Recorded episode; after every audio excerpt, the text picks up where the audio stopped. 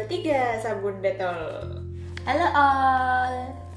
Selamat datang di podcast semisal kembali lagi. Kita bertemu senang sekali di episode ketiga. Mantap. Dan masih bersama kami dua host yang sama kayak kemarin ada Tika di sini dan, Dan Sabin di sini.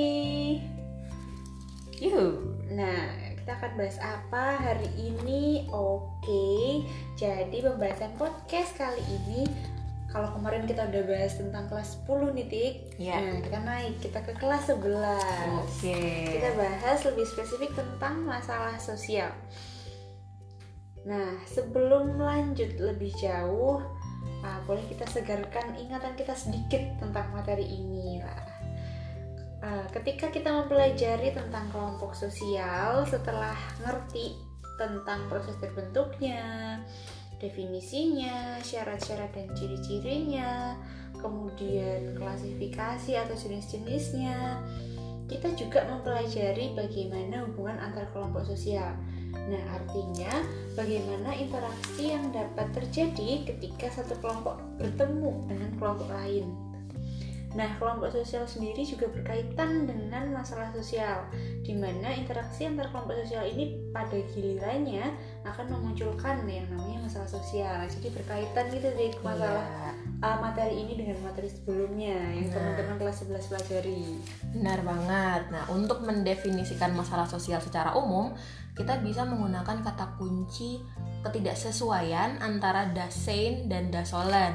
Dasein itu eh, Dasein dapat dipahami sebagai sesuatu yang sedang terjadi atau kenyataannya, sedangkan Dasolen artinya sesuatu yang kita harapkan.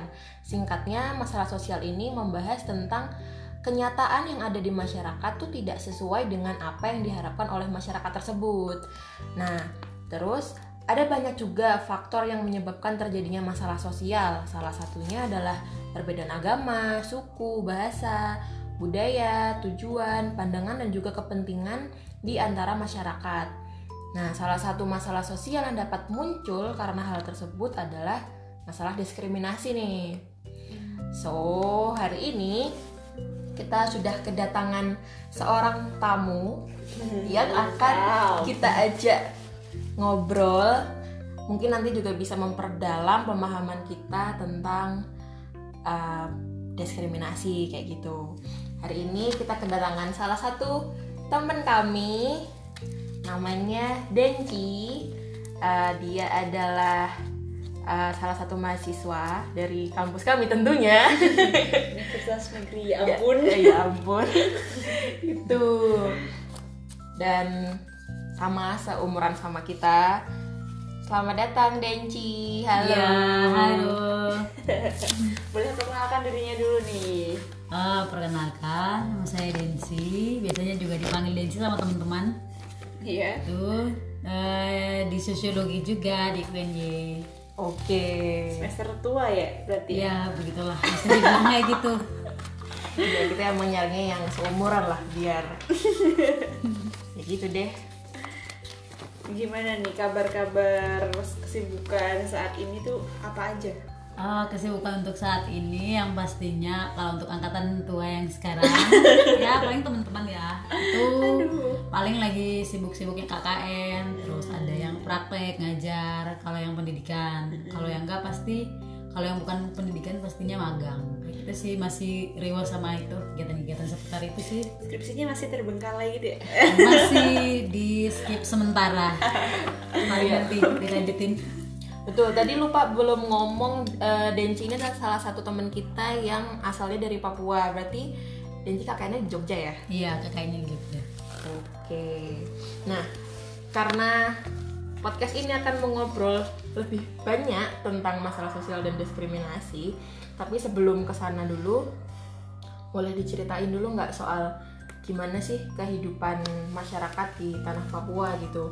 Mungkin eh, di sini kami dan juga teman-teman pendengar kan hmm, butuh gambaran kayak gitu.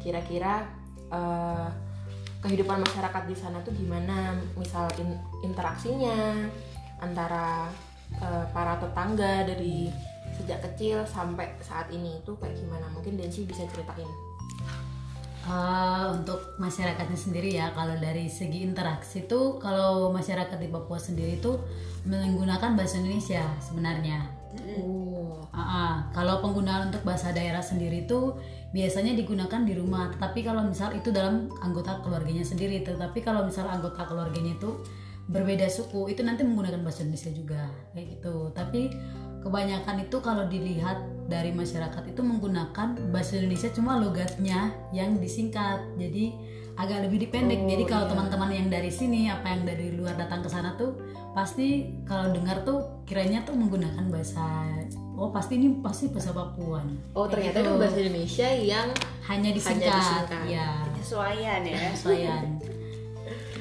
Oke, terus kalau mungkin Denti juga bisa ceritain soal eh, gimana kebiasaan atau tradisi di sana gitu di kehidupan bermasyarakat di sana gimana? kalau untuk kehidupan masyarakat di Papua sendiri itu em, lebih banyak di gotong royongnya kayak gitu. Hmm. meskipun itu entah di desa atau di kota tuh masih tetap dilaksanakan sampai saat ini. Terus apa saling membantu satu sama lain. Kalau misal ada dari keluarga ini mengalami kesusahan atau apa itu sangat terlihat kalau di sana kayak gitu. Terus kalau untuk perbedaan dari dari segi misal ibadah nih Mm-mm. itu kalau pada saat lebaran tuh itu akan benar-benar kelihatan kalau di sana.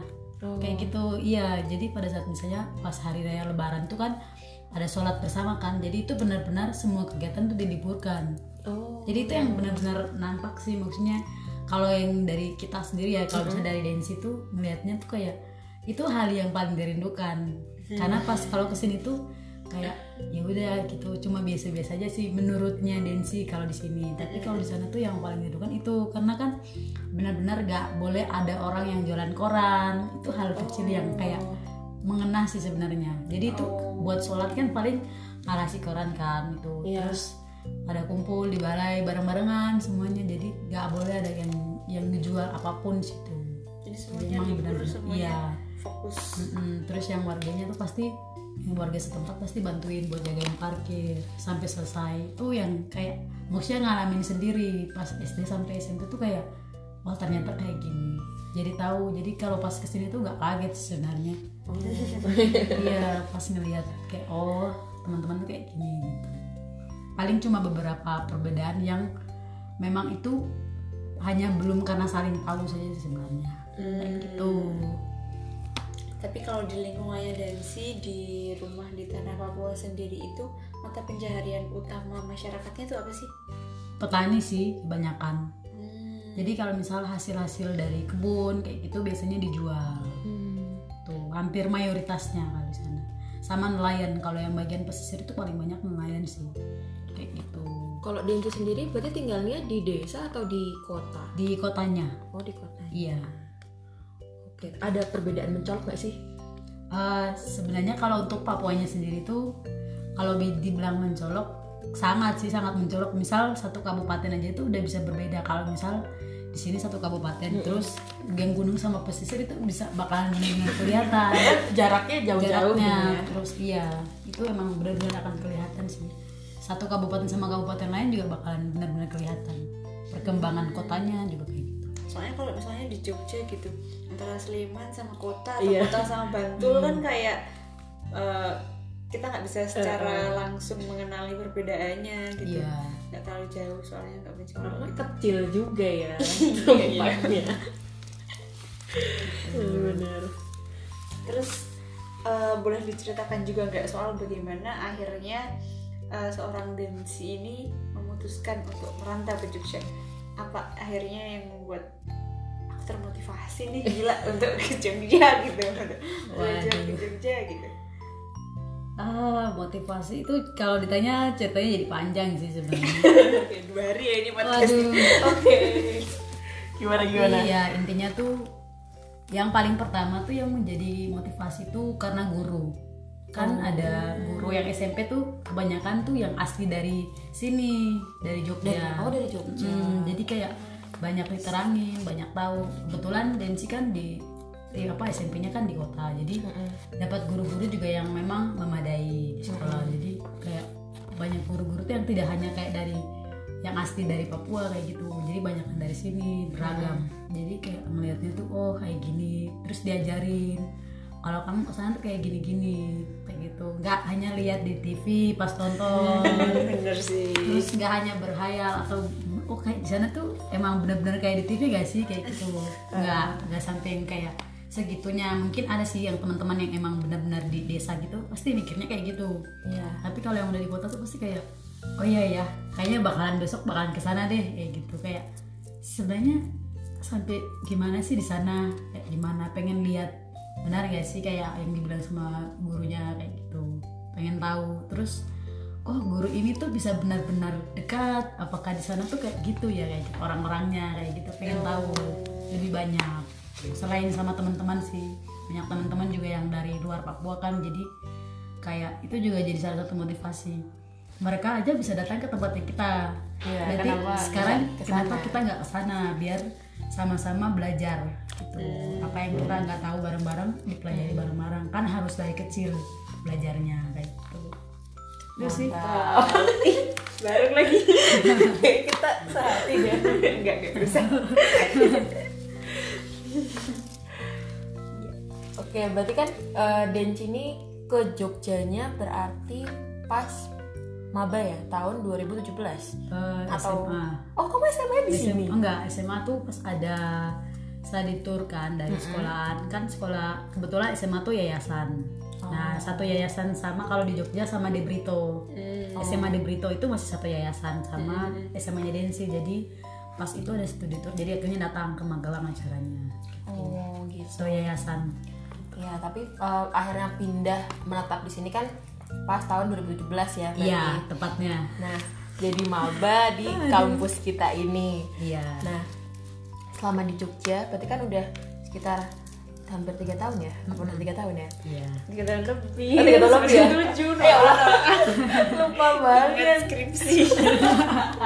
Iya iya. Gini lah menolak tua tuh gini nah terus eh, kegiatanmu di Jogja ngapain aja selain kuliah. Mungkin kamu ikut organisasi atau apa mungkin bisa tas atau diceritain Kalau organisasi kalau di kampus tuh mungkin jarang sih. Gabung beberapa tapi nggak sesering dan seaktif teman-teman yang lain. ya Tapi kalau di situ awalnya tuh pernah mau gabung di ekspresi yang UKM kampus tapi kan ke sini sini nggak ada yang akhirnya berhenti dulu. Cuma mikirin kampus. Mm-mm. Ya mata kuliah lah biasa anak kuliah. Mikirin itu sama karena Densi orangnya suka nulis. Jadi ya aktivitasnya tuh nulis sama cari buku. Paling nanya-nanya ke cutting lah yang yang Densi tahu di Jogja kayak gitu. Paling itu yang sekomunitas sih. Kalau yang Densi tahu itu tanya apalagi yang udah lama di sini terus tanya-tanya kira-kira kalau beli buku di Jogja tuh apa? Kayak gitu. Jadi menyebutkan itu sebenarnya. Gitu. Komunitasnya kalau organisasi belum. komunitasnya komunitas apa tuh? Komunitasnya. Uh-uh. kalau itu masih berbasis si daerah sih di daerahnya di sisi kabupaten paguyuban biasanya. Oh berarti iya. Kayak Ramadan iya. Hmm, tapi sejogja gitu semua orang kabupaten iya yang tinggal sekabupaten iya. Gitu. Hmm. Nah kalau dari ke- eh, kegiatan komunitas dari teman-teman daerah itu eh, punya kegiatan apa sih rutin gak sih atau pro- suatu program atau apa gitu atau kegiatannya ngapain aja tuh? Oh, kalau untuk kegiatan atau programnya itu biasanya diadain diskusi, terus apa pengenalan. Biasanya kalau untuk yang baru yang maba tuh Oh. dikasih tahu di Jogja tuh seperti ini. Kalau mau adaptasi tuh budayanya seperti ini. Itu biasanya tuh ada untuk materi baik dari yang udah lama, yang maksudnya udah kakak tingkat lah istilahnya. Itu, tapi ada juga diundang yang memang benar-benar dari Jogja sendiri biasanya tuh diundang dari luar kayak gitu. Yang asli dari sini biasanya tuh diundang sama kakak tingkat jadi kita diarahin kalau di sini tuh seperti ini harus penyesuaiannya seperti ini. Jadi gak benar-benar harus kaget dan harus menyikapi diri kita tuh di sini seperti apa. Paling kayak gitu. Terus selain itu tuh diajarin kalau di kampus tuh harus seperti apa harus fokus ya harus yang sampai kamu harus ninggalin atau enggak sampai nyerah gitu nggak boleh. Nah, itu sih. Sama pintar-pintar memilih yang mana cocok buat kamu programnya. Kayak gitu sih. Kalau Densi nggak bergabung tapi ngelihat yang mana yang cocok buat Densi. Sebenarnya itu kayak gitu. Programnya kan ada yang kayak diskusi ada topik apa. Biasanya tuh bahas tentang gender terus ada pendidikan kalau misal itu kalau yang diundang pematerinya atau misal yang mau ngasih materi itu dari luar pasti Densi bakalan ikut Oh iya karena akan mendapatkan pengalaman-pengalaman Iya, baru. yang gitu baru, ya. yang baru terus yang bisa sekiranya tuh apa sih yang bisa membuat diri Densi hobinya Densi tuh jadi naik gitu. Tapi tetap iya, bener sekali. Berarti satu intinya bantu adaptasi teman-teman, dua sama mengembangkan apa yang kemudian Iya. kita dapat kita mau gitu ya. iya, Iya, anak rantau coy jauh Iya. banget. Sangat perlu adaptasi. harus Iya karena mau nggak mau kayaknya kita tetap ada potensi ketemu sama yang namanya culture shock ya nggak iya, sih? pasti. dan dengan kumpul sama istilahnya sesama komunitas sesama daerah nge- setidaknya jadi nggak ngerasa sendiri lah ya. Iya, benar. jadi kayak aku akan bisa survive nih banyak temen gitu. Benar. Pokoknya kalau udah- kalau udah adaptasi tuh kayak ngelihat teman-teman tuh intinya tuh kamu belajar untuk mengadaptasi diri kamu terus ya ngelihat teman-teman tuh mereka juga sama seperti kamu. Hanya saja mereka tuh dengan kamu tuh cuma berbeda dari segi budayanya. Jadi kamu harus nyikapinya kayak gimana gitu. Yang paling pertama tuh hargai dulu gitu. Kalau kita saling menghargai paling lama-lama kita juga bakalan kenal kok oh dia kayak gini. Oh dia seperti ini. Kayak gitu. Paling lama-lama juga kenal. Bener intinya tuh dicoba gitu. Nah terus berarti kan uh, kamu udah cukup lama kayak tadi seperti yang sudah kita bahas ya tiga setengah tahun. Jangan begitu ah. tiga setengah tahun gitu Iya, Jadi kan iya. uh, kita udah kuliah uh, lama kita apa ya ber dinamika kita punya kehidupan sosial di kampus di Iya. lingkungan uh, tempat tinggal kampus nih banyak nih kos-kosan orang Malang dan sebagainya terus Hmm. kemudian uh, di komunitas dan apa namanya sekarang juga terlibat di KKN Iya. dan praktik kependidikan gitu. Berarti kan cukup banyak nih Hmm. kegiatannya. Nah, iya hmm, boleh sharing nggak misalnya Densi pernah me- merasakan pengalaman yang menurut Densi itu unik ketika menetap di sini. Boleh unik dalam artian apa pun sih kayak oh dalam artian apa pun. Mm-mm. bisa di ranah kampus atau di umum atau apa bebas kalau yang paling pertama tuh yang unik ya itu di kampus sih. Awalnya. awalnya tuh di kampus. Kayak awalnya tuh kayak benar-benar ngerasa wah ini kayaknya sendiri nih gitu kan. Kayak ini beneran gak sih? Kayak ada nggak percaya tapi tetap percaya gitu. Maksudnya oh iya ya ternyata di kampus ini. Terus pas ngeliat teman-teman tuh kayak awalnya tuh kayak diam pada ya menyesuaikan lah tahap pertama. Mm, apa semua gitu coy. Aku juga. Terus ya temen. gitu.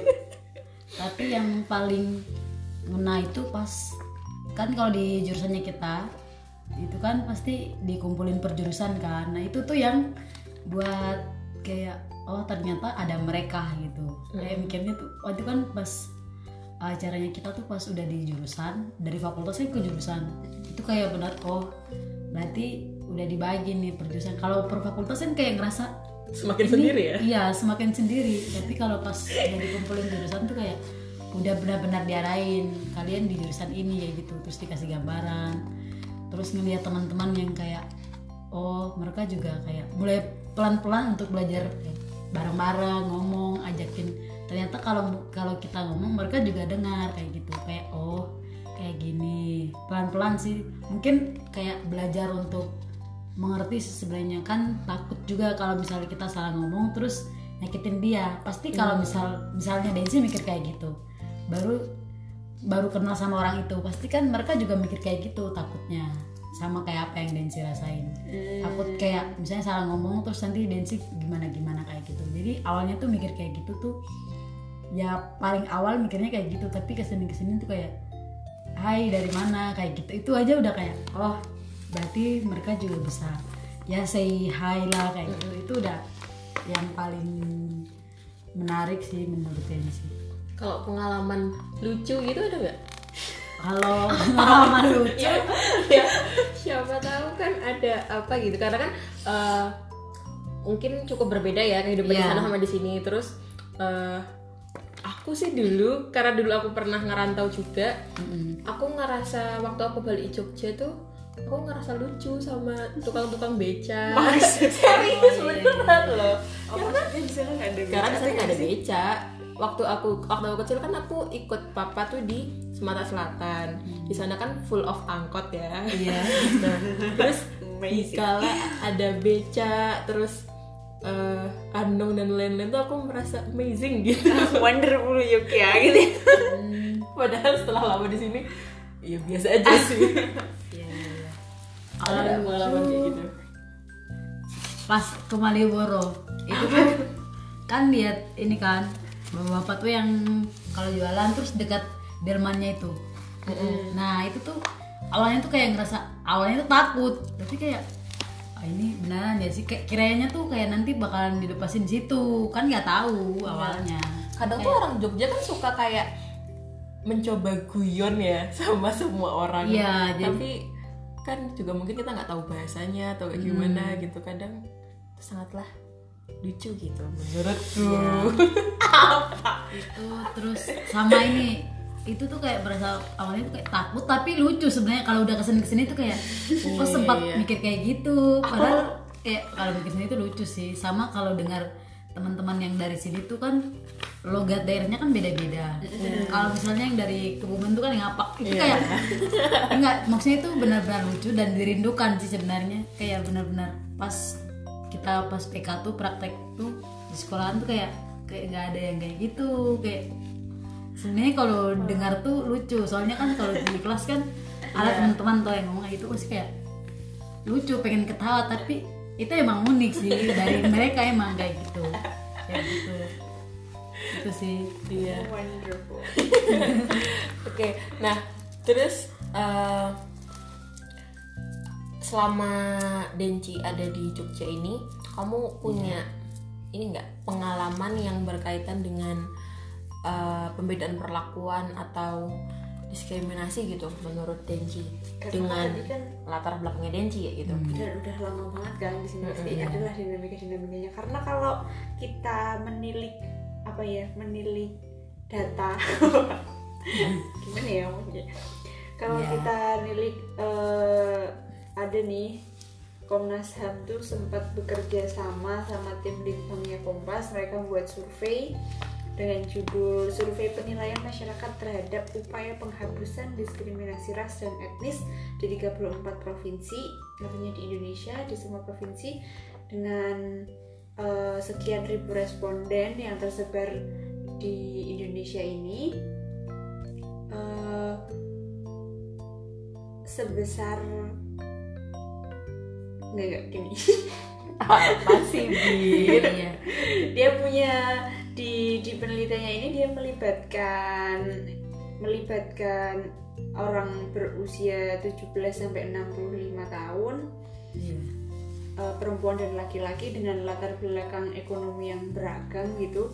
Dan dari survei itu eh, ditemukan bahwa sekitar 81% responden itu mengatakan mereka lebih nyaman hidup dalam keturunan keluarga yang sama.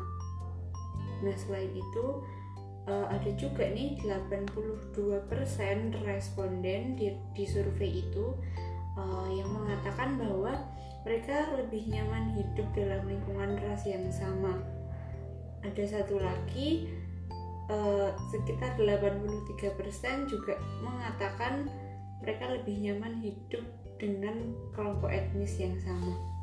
Nah, ini kan mengindikasikan eh, betapa canggungnya masyarakat kita ketika menerima keragaman etnis dan ras di Indonesia. Walaupun wah dari kecil sampai sekarang kita sering banget tuh dengar yang namanya semboyan Bhinneka Tunggal Ika kayak gitu. Tapi ternyata eh, ketika teman-teman Komnas HAM sama tim Litbang Kompas ini bikin survei eh, ada nih pandangan kayak gini artinya mereka nggak apa ya mungkin kita juga bisa mengartikan eh, keterbukaannya itu kurang gitu Mm-mm, sama keragaman gitu. Nah gimana dengan pengalaman personalnya dan si soal ini? Kalau soal itu kalau secara personal sih eh, awal-awal sih pas maba tuh kayak benar-benar kerasa maksudnya benar-benar kerasa tuh awal pas pertama ke sini nyari kosan tuh yang benar-benar kayak kerasa. Awalnya tuh kayak sempat mikir dan jadi perdebatan. Kan pas nyari perdebatan sama teman-teman soalnya nyari kosannya kan bareng-bareng sama teman-teman yang sedaerah yang dari Papua tapi yang sekampus. Oke. itu kan. Jadi benar-benar itu nyarinya tuh bareng-bareng tapi masih sekitar lingkungan dekat kampus di daerah Karangmalang kan. Terus awalnya kaget sih maksudnya kok bisa ya di sini tuh ada yang kayak gitu padahal di Papua tuh nggak ada yang kayak gitu. Awalnya kayak gimana tuh? Ah gitu. Maksudnya tuh kosan kan. Terus pas awalnya kita nanya nanya kosan. Terus langsung masa baru tanya yang pertama tiba-tiba langsung ibunya bilang maaf mbak ini buat bukannya untuk Nasrani ya mohon maaf. Gitu. Oh, terus kayak kosan khusus agama apa Iya, gitu? gitu. Kayak gitu kan. Amin. iya jadi ya gitu kan. Maksudnya eh, kenapa kita cuma tanya tapi kenapa responnya kayak gitu? Awalnya kayak kok ada ya kayak gitu? Padahal kalau di tempatnya kita kalau di Papua sendiri tuh nggak ada yang kayak gitu. Maksudnya nggak sampai yang kayak gitu. Itu yang kayak rasanya kayak kayak kita tuh jadinya mikir ulang-ulang kayak kok bisa ya yang kayak gini tuh? Di sini tuh kayak gini. Kalau perasaan kalau kita di sana nggak ada. Itu sempat kayak bukan cuma Densi sih ke teman-teman yang lain juga pada pada pada bahas akhirnya kita nyari kosan yang lain juga masih kayak gitu. Hmm, sampai nungguin teman itu lebih dari satu kali. Iya lebih dari satu kali. Terus eh, karena kan ada salah satu teman kita kan yang mau sholat kan. Jadi kita tungguin dia dulu sholat. Sholat selesai kita jalan lagi nyari nyari nyari. Masih aja sama kayak gitu. Terus pulang. Nanti cari lagi besok harinya kayak gitu itu kan masih di asrama ya apa? Itu masih di asrama Wates UNY gitu. Tinggalnya kan seminggu dikasih waktu kan buat nyari kosan dekat kampus. Ya udah. Dan ternyata tidak semudah itu ya. tidak semudah itu. Nyari kosan. sampai du- sampai tiga hari kayak gitu gitu hari yang ketiga baru dia dapat yang di sini. Depan ini kamkul kosannya biasalah. Gitu.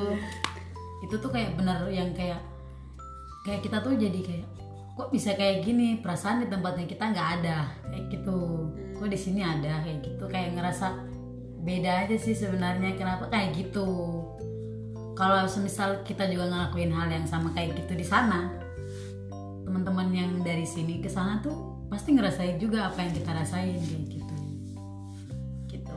Terus teman-teman juga kayak pada yang sedaerah ya yang Papua juga pada pada, pada bilang kayak kok bisa ya mereka kayak gitu? Padahal kita di sana nggak kayak gitu.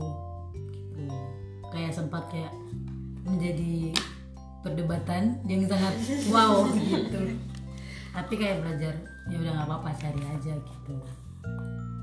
Tapi kan tadi kan Desi sempat cerita ada ada komunitas daerah kan. Mm-mm. berarti kan di sana juga ketemu sama teman-teman satu daerah itu itu eh, kakak tingkat yang sudah lebih lama di sini pun juga merasakan hal serupa. Sempat cerita nggak?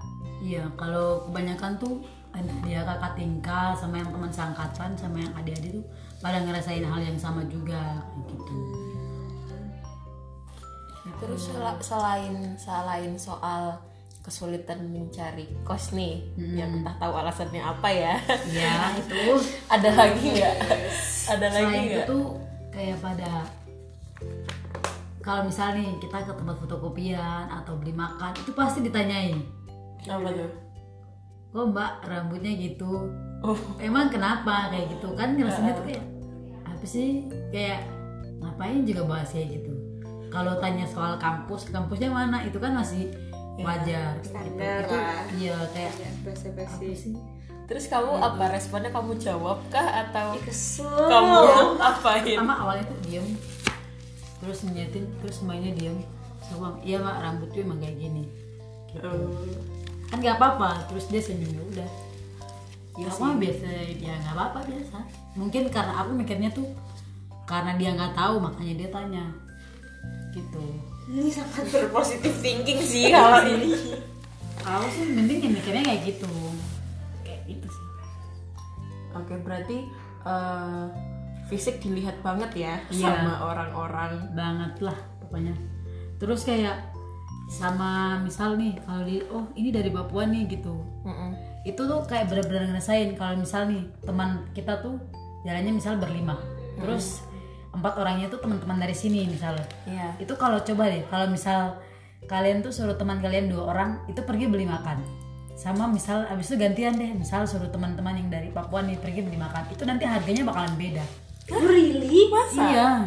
Makanya tuh kayak Iya. bisa ya kayak gitu soalnya tuh kan ada teman kita kan yang sama-sama dari Papua juga yang di UNY tapi dia kan bukan kayak kalau dilihat dia tuh kayak bukan benar-benar orang asli Papua soalnya dia campuran. Oh. Campuran. Mamanya Kebumen bapaknya Papua Jayapura jadi kayak kelihatannya dia orang sini. Gitu. Jadi ya namanya juga sini. Terus kayak tapi kalau ngomong sama kita tuh masih pakai logat Papua kayak gitu tapi kalau sama sini dia nyesuaiin. Karena sering-sering jelasin juga kan kalau di sini tuh kayak gini gini gini gitu bisa gitu ya? Malah dia yang kayak bantuin. iya. Paling ya lebih seribu dua ribu lah. Oh kayak gitu. Terus sampai pernah sih kayak ditegur sama dia. Namanya Wayuni.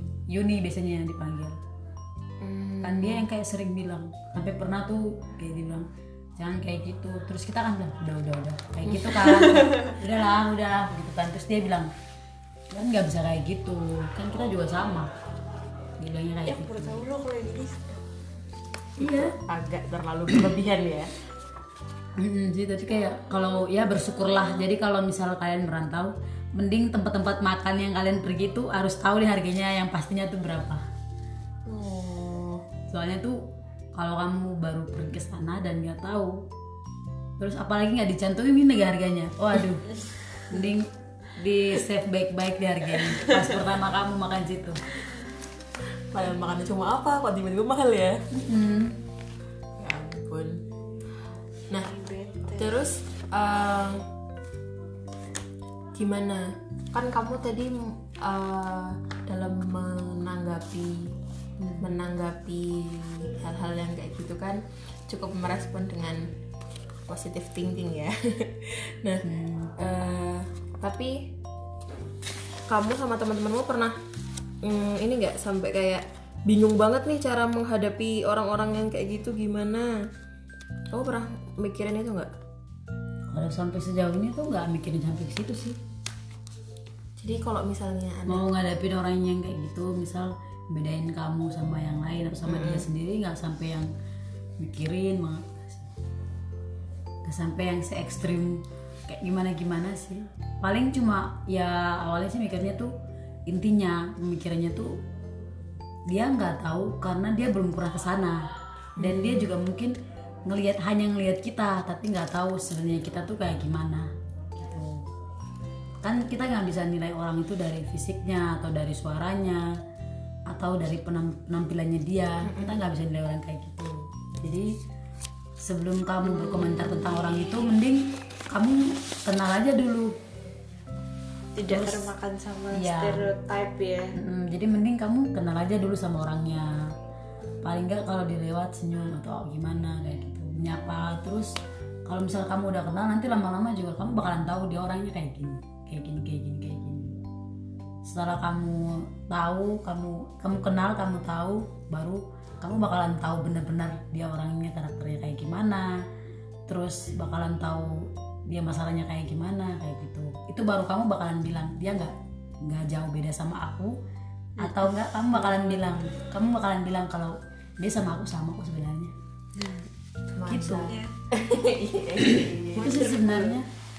Sebenarnya tuh kayak gitu. Jadi kalau misal sebenarnya tuh kalau misal kita bicara soal kita bakalan mikir sejauh mana menanggapi orang yang membedakan kita sama dia atau kita sama orang lain itu ya kamu menyikapinya tuh seperti apa kalau gitu. Kalau misal ada teman kamu yang nggak bisa mengontrol emosinya berarti tugasnya kamu dong ngasih tahu ke dia. Sebenarnya kita tuh harus kayak gini harus kayak gini harus kayak gini emang sih gak bisa mengubah banyak orang itu tiba-tiba berubah seperti apa yang kamu pikirkan. Tapi harus mulai dari kamu dulu. Kalau misal kamu udah nanti orang lain yang bakalan di samping kiri kanan kamu. Yang selalu ada samping kamu juga bakalan ngerti kok oh kayak gini gitu. Sebetulnya sama aja ya bagaimana ketika kita mau mengenal orang lain. iya sebenarnya kayak gitu. Cuma eh, karena mungkin karena sejarah dan sebagainya lah eh, dinamika sosial politik di Indonesia pada Iya. akhirnya ada stereotip atau prasangka-prasangka yang melekat pada beberapa teman-teman kita Iya. Iya, sama karena emang jaraknya jauh kan, jadi kayak jarak yang jauh tuh kayak membuat pemisah yang jauh banget. Padahal tuh sebenarnya enggak. apalagi eh, sebenarnya kita bisa sih lihat pakai media lain misalnya pakai TV atau apa gitu. Tapi TV pun eh, bukan Iya. bukan bentuk representasi yang Iya. baik juga. Yang Ya paling buruk. kalau selain media sosial itu lebih baiknya tuh melakukan pendekatan terus kamu kenal aja sama dia. Kamu gak usah terlalu benar-benar paham tentang dia. Kamu kenal aja terus saling nyapa saling tegur. Kamu juga bakalan tahu oh dia orangnya kayak gini kok komunikasi yang penting kunci. jangan Iya, pernah menjas siapa pun yang penting kamu udah berusaha komunikasi sebisa kamu udah wonderful dancing luar biasa memang. gitu Nah, eh,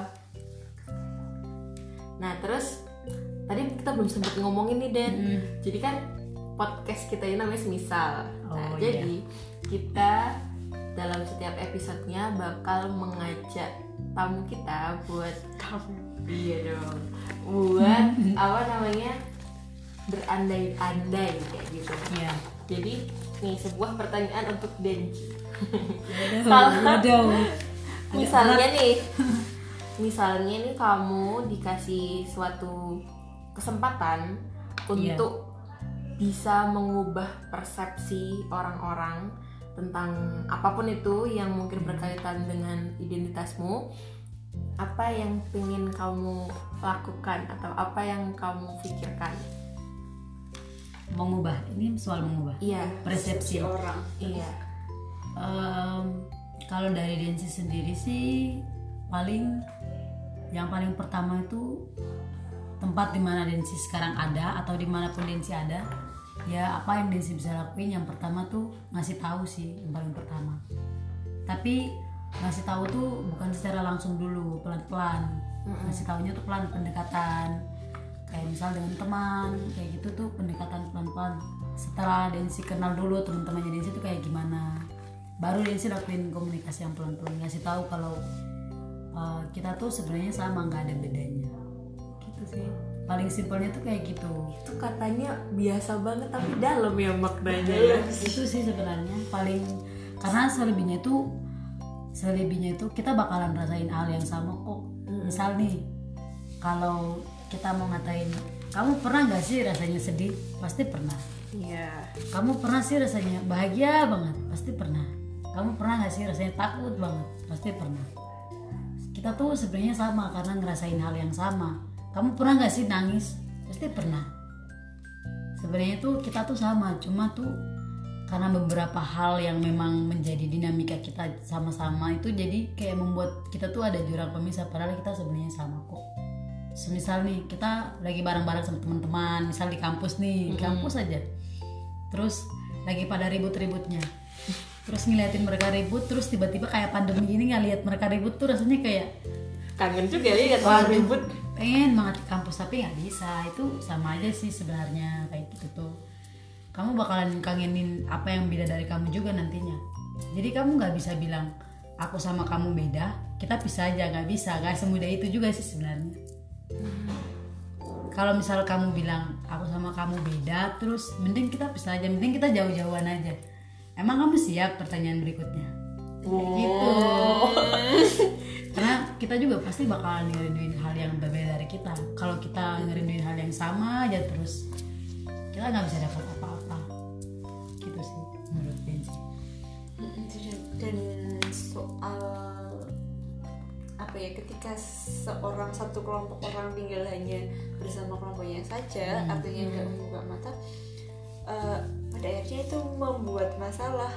Iya menciptakan benar. satu masalah eh, di survei yang tadi sempat kita bahas itu eh, mayoritas orang dari responden survei ini kan eh, menyampaikan bahwa mereka lebih nyaman hidup dengan eh, kelompok yang sama gitu kelompok yang sama Iya. dengan mereka entah dari eh, keturunannya dari ras dari etnisnya kayak gitu tapi kalau kita refleksikan dari apa yang dialami Densi Hmm.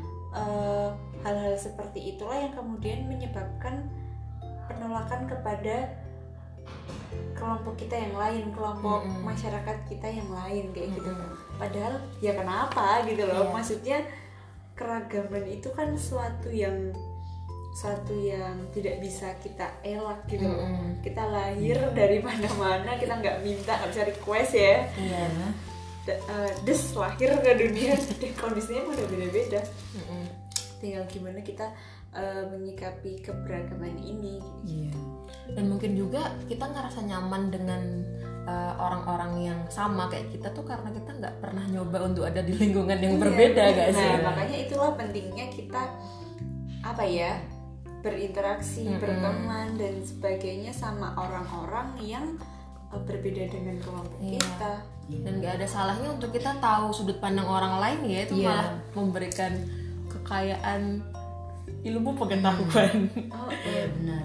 Pokoknya tuh kalau selagi niat kamu baik terus kamu masih ragu nih mau ngelakuin itu. Tapi kalau niatnya udah baik lakuin aja sih sebenarnya.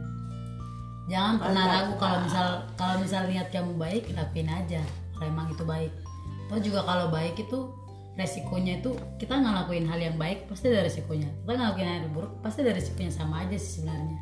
Tapi kalau misal kamu udah tahu itu yang bakalan kamu lakuin adalah hal yang baik lakuin aja Toh juga orang bakal menghargai itu orang bakalan tahu apa yang kamu niatin itu baik Mm-mm. itu juga akan ada gitu sih betul sekali Siap. dan diskriminasi ini atau perbedaan perlakuan ya eh, sering kali dia terjadi ketika diawali dengan yang namanya prasangka Iya. Nah, dengan adanya prasangka ini kita membuat seolah-olah eh, ada pembedaan antara kita dengan orang lain. Nah, pembedaan ini lumrah terjadi karena kita eh, apa ya sebagai makhluk sosial secara alami ingin eh, berkumpul dengan orang-orang yang punya persamaan dengan kita, kayak gitu.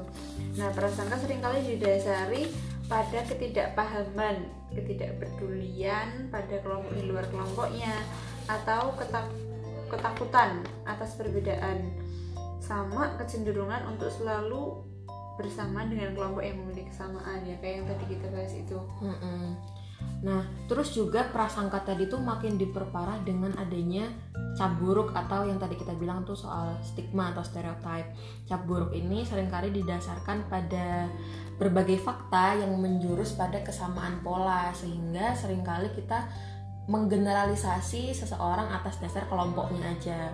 Cap buruk ini tuh dipelajari seseorang atas konstruksi sosial yang didapatkan dari masyarakat tetangga, keluarga, orang tua, sekolah, media, bahkan ya dari mana-mana itulah. Nah, diskriminasi diskriminasi ini terjadi ketika cap buruk dan prasangka yang diberikan kepada orang lain itu sudah berubah menjadi suatu aksi. Gitu. Nah, aksi soal aksi yang tadi kau bilang itu aksi dari diskriminasi, dia berupa tindakan memperlakukan orang lain tidak secara tidak adil. Hanya karena dia berasal dari kelompok sosial tertentu misalnya. Gitu-gitu. Dan kalau ngomongin soal kenapa ya kok ada ada diskriminasi itu bisa ada penyebabnya bisa ada kayak gitu. Sebenarnya cukup cukup kompleks ya Hmm. kalau kita pelajari ini. Karena eh, yang pertama tentunya dia berkaitan sama sama sejarah sejarah panjang suatu suatu kelompok lah kalau kita berarti di sini konteksnya eh, Indonesia kayak gitu Iya. kan satu satu kelompok masyarakat yang besar sebetulnya Ya, dan sejarahnya panjang banget untuk menjadi Panjang. Indonesia yang sekarang ya. itu juga nggak terlepas dari eh, adanya kemudian perasaan-perasaan kecewa misalnya di dalamnya pernah ada konflik politik, konflik sosial dan sebagainya kayak gitu. Kemudian eh, ada juga yang kemudian memunculkan perasaan apa ya perasaan rendah diri atau takut atau apa ya istilahnya kalau sekarang? Insecure. Insecure. Gitu. Eh, hal-hal ini yang kemudian juga membuat seseorang mem- melakukan perbedaan perlakuan terhadap Mm. kelompok yang lainnya. Nah, itu itu juga bisa kita lihat sebagai mekanisme pertahanan psikologinya dia untuk bertahan sebagai sebagai satu individu lah satu entitas di masyarakat kayak gitu. Pada akhirnya mungkin juga uh, itu menyebabkan adanya persaingan dan sebagainya kayak gitu-gitu sih mungkin kita bisa lebih detail mempelajari soal Hmm. apa ya diskriminasi kok pada akhirnya ada Hmm. bisa belajar lebih lanjut di materi masalah sosial kelas 11 Mantap. sosiologi gitu cukup menarik ya obrolan Hmm. kita Wow. hari ini dan eh, seperti kata Densi tadi intinya adalah sebenarnya kita manusia sama ya Iya. perlu lah ada perbedaan pembedaan kayak gitu itu hanya diperparah dengan stereotip stereotip yang ada aja Iya. kayak gitu dan aku rasa lembaga-lembaga yang ada di sekitar kita kayak lembaga pendidikan, lembaga Iya, keluarga, bahkan lembaga agama, aku rasa perlu uh, berkontribusi atau perlu berusaha juga sih, perlu effort juga untuk saling membiasakan, untuk menciptakan lingkungan uh, di mana tiap-tiap orang itu bisa nyaman Bersama, uh, iya. untuk berhadapan dengan individu lain yang uh, beda gitu dengan dirinya sendiri kayak gitu. gitu mantap Tuh. Oke, makasih banyak Denci Ya, untuk sama-sama. waktunya ngobrolin banyak Ya. tentang ini semua. Ya. Sukses buat Denci ke depannya, semoga Ya, buat segera kita, buat kita nih. Iya, buat kita deh. kita selamat dari skripsi. ya, benar udah semangat. Semoga selamat dari skripsi di tengah pandemi ini. Ya, benar. Terima kasih buat teman-teman pendengar yang udah dengerin podcast kita di episode ketiga ini. Eh, dengarkan podcast podcast kita selanjutnya. Asik pantun deh. Ada Olive, ada Popeye. Goodbye. Dadah.